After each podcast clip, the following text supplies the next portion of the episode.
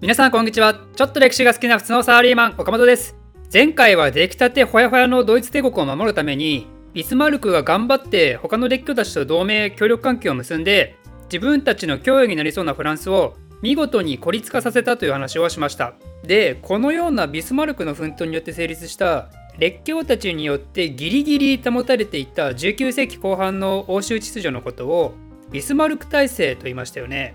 だけどせっかくビスマルクが頑張って頑張ってこの体制を作り上げたにもかかわらずとあることがきっかけでこれが崩壊してしまうことになります。それは何かというとドイツ帝国皇帝の交代です。1888年にドイツ帝国3代皇帝としてビルヘルム2世が即位することになります。あれ？って思いませんかね？もう3代目なの？って。ドイツ帝国が誕生したのは1871年なのでわずか20年以内に皇帝が2回変わったんですよ。ちなみにこの年号は言わないよドイツじゃベルサイユ宮殿で言うんだよ。って覚えてください。まあ初代のヴィルヘルム1世はもう皇帝即位時にはおじいちゃんだったんで1888年に亡くなるんですけどこの時はもう91歳だったんですよね。あれ？って思いませんかねここも。1888年ってヴィルヘルム2世が3代目として即位した年ちゃうんかってね。そうなんですよね。実は2代目皇帝は病気でわずか在位99日で亡くなるんですよ。なので3代目のビルヘルム2世の即位はある意味この時点では想定外なんですよね。でこの時の年齢なんと29歳っていうなんか嫌な予感しますよね。ビスマルクは初代のビルヘルム1世からかなり信頼されてたからねまあドイツ帝国の未来のためにもやはりこの若き皇帝をサポートせねばって思うわけですよね。でもこの時点でビスマルク70歳超えたおじいちゃんですよ。70代と20代話が合うわけありませんよね。ヴィルヘルム2世は若くして皇帝となってもうやる気満々なんですよ。でもあれやりたいこれやりたいっていうたびにおそらくビスマルクから否定されまくったんじゃないですかね。ヴィルヘルムが理想論で帝国の将来像を語るためにビスマルクは現実論でそれを抑え込んだなと思うんですよ。となるとヴィルヘルムは絶対イライラするじゃないですか。何言ってんだこのじじいって。お前は前時代の人間だろうかって。さらにビスマルクが一生懸命作ってきたビスマルク体制すら否定するわけですよ。他の列強なんかに守られなくたってドイツは自分で何とかできるわっつって。ビスマルクが掲げていた他の列強を利用した安全保障がとても情けなく見えたわけですよ。ドイツ帝国の強さなめんじゃねえよってね。いいですよね。これがザ若さですよ。若さって何だって聞いたら振り向かないことさって言ってきそうな感じね。そして あのちょっと古い古いかもしれないですけど、まあ、あのそしてビルヘルム2世はですねその無鉄砲な若さを前面に押し出してなんとビスマルクをクビにして皇帝自ら政治を主導する申請を行っていくんですよね。嫌な予感するでしょ。嫌な予感しますよね。そんなビルヘルムが取った方針は世界政策というものです。簡単に言うと帝国主義の全面的な押し出しですよ。全世界にバンバン植民地作っちまおうぜっていうもんです。イギリスやフランスロシアなんかに比べるとドイツ帝国は誕生したばっかだったんで植民地戦略で言うとやはり遅れてたんですよね。でヴィルヘルム2世は急いでいろいろなところに手を出すようになるんですけど問題となったのが、まあ、問題になったっていうかやはり陣取り合戦に遅れて参加するわけですからどこに進出するにせよいろいろなところで列強と利害がぶつかるわけですよね。まず有名なのはドイツが推進した 3B 政策というものですけどこれはベルリンの B イスタンブール救命の、えー、ビザンティウムの B バグダードの B の3つの B の頭文字から来ててこのルートに鉄道を開通させてアジア方面に進出しようというものです。これはですねすでにイギリスが進めていた 3C 政策っていう南アのケープタウンエジプトのカイロインドのカルカッタの3つの三角地帯を結んですでに西アジアに手をつけ始めてたんですよね。だからドイツの 3B 施策とイギリスの 3C 政策はバリバリぶつかったわけですよ。その他にはこれがビルヘルム2世がやった一番アホなことだと思うんですけどロシアとの再保障条約なんとこれを破棄するんですよね。再保障条約にはロシアのバルカン半島進出を認める条項があったんですけどビルヘルム2世はいやいやバルカン半島も俺のだからっていう姿勢を出し始めたわけですよ。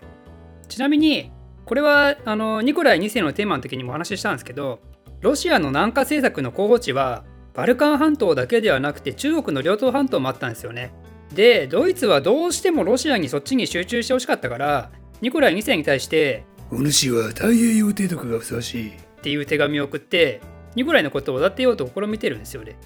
いやいや。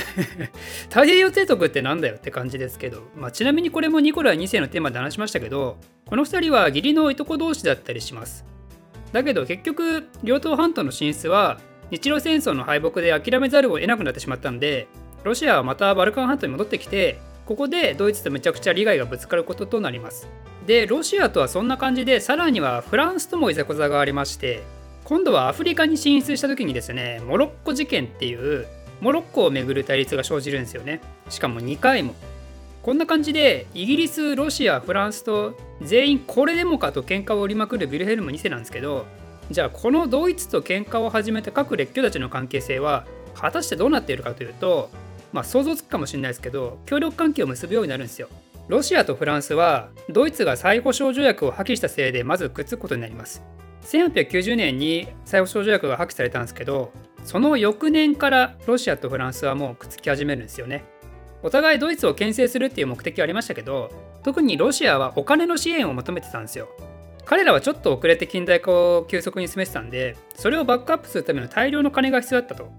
ちなみにその急速な近代化のせいで工場とかの労働環境が他の列強の比じゃないぐらい悪くてもうクソブラックロシアンカンパニーばっかりだったんですよね。それが後々ロシア革命の遠因になってしまいます。でイギリスとフランスですけどイギリスってもともとは公営ある孤立をとっていたじゃないですか。でももう20世紀の頭からその体制を捨てて外国と同盟関係を持つようになっていくんですよ。一番最初にイギリスが同盟組んだのどっか分かりますか？日本ですよ日本。突然出てきましたけどなぜかというと中国分割に対しての他国への牽制です。これも原因は一部日本にあるんですけど日本が日清戦争に勝利してしまったことで今まで眠れる獅子として考えられていた秦がこいつは実は死せる豚だったってことがバレてしまって各列強がどんどん進出してくるようになるんですよね中国に。それまで率先して秦をいじめていたイギリスからしたら全く面白くない話なわけですよ。だから仮に中国でどっかと戦争することになったら共闘してくれるアジアの強国が必要だったんですよ。で日本も日本でロシアが南下政策で両党半島どころか朝鮮にまで進出してきそうだと。これはとても不安ですよね。朝鮮まで来られたら日本はもう目と鼻の先なわけなんで日本も日本で欧州列強の味方が欲しかったわけですよ。なのでここでイギリスと日本の思惑が合致して同盟を組むことになったんですよね。つまりこの時点でイギリスも公営ある孤立とか言ってる場合じゃなくなったんですよ。なので日英同盟を皮切りに他の国との協力関係をどんどん結ぶようになります。日本の次はなんとフランスです。イギリスとフランスはね第一次百年戦争第二次百年戦争ともう何百年も敵対関係を持ってたわけですけどここでついに手を取り合うことになるんですよ。きっかけは何だったかというとこれも植民地に絡む話でアフリカ大陸でイギリスとフランスは一度対立しそうになったんですよね。イギリスはアフリカ大陸を縦断フランスは横断するルートで暴れ回ってたんですけど縦と横ですからね平行じゃないですから確実にどっかでぶつかりますよね。で、まあ、案の定ぶつかるんですよ。ぶつかってまた植民地で戦争するのかこいつらって思ったらなんとフランスがイギリスに譲ったんですよ戦いをする前に。これは今の南スーダンのファショダというところで起きたのでファショダ事件と言います。1898年バンクーバーのファションダーで一発で覚えられます。このファショダ事件をきっかけにイギリスとフランスは協調関係を取るようになるんですよね。雨降って地固まるみたいなツンの後のデレみたいなね。まあ、今時